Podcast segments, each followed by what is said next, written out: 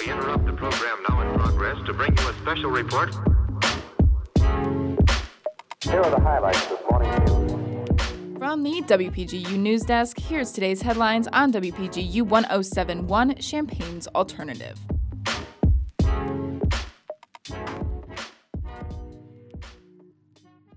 From WPGU News, I'm Tori Gelman. It's Wednesday, March 2nd, 2022. The conflict in Ukraine continues this week, causing Ukrainian students across the U.S. and at the University of Illinois to fear for family back home.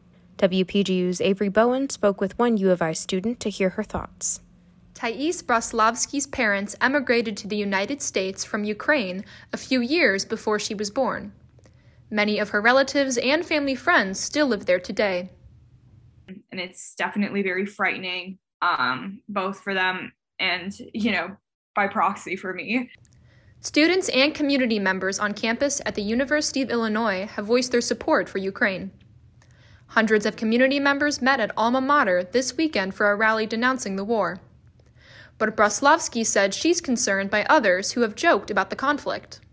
I really want people to think about the fact that these are real people out there um and that this is this is not a meme in the way that certain people you know make it out to be Broslavsky added that she hopes people think more deeply about the conflict and do their research before posting on social media or making jokes.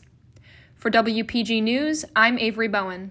Champaign Unit 4 school district teachers, students, and parents crowded Monday night's board meeting to express their issues and concerns regarding the extended elementary school day. The school board is planning to extend the school day by 50 minutes, a proposal that has angered many in the district. Teachers spoke at the meeting, stating that adding an additional 50 minutes will exhaust students and teachers, and they said that they don't have the resources, transportation needs, and staff in order to extend the day. Several students also spoke at the meeting, urging the teachers and the school board to come to an agreement in order to avoid a strike, which has a possibility of happening as soon as March 21st.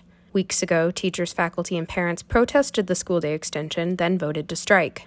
A few board members spoke on the topic, along with Board President Amy Armstrong, assuring the audience that the board is not ignoring their messages.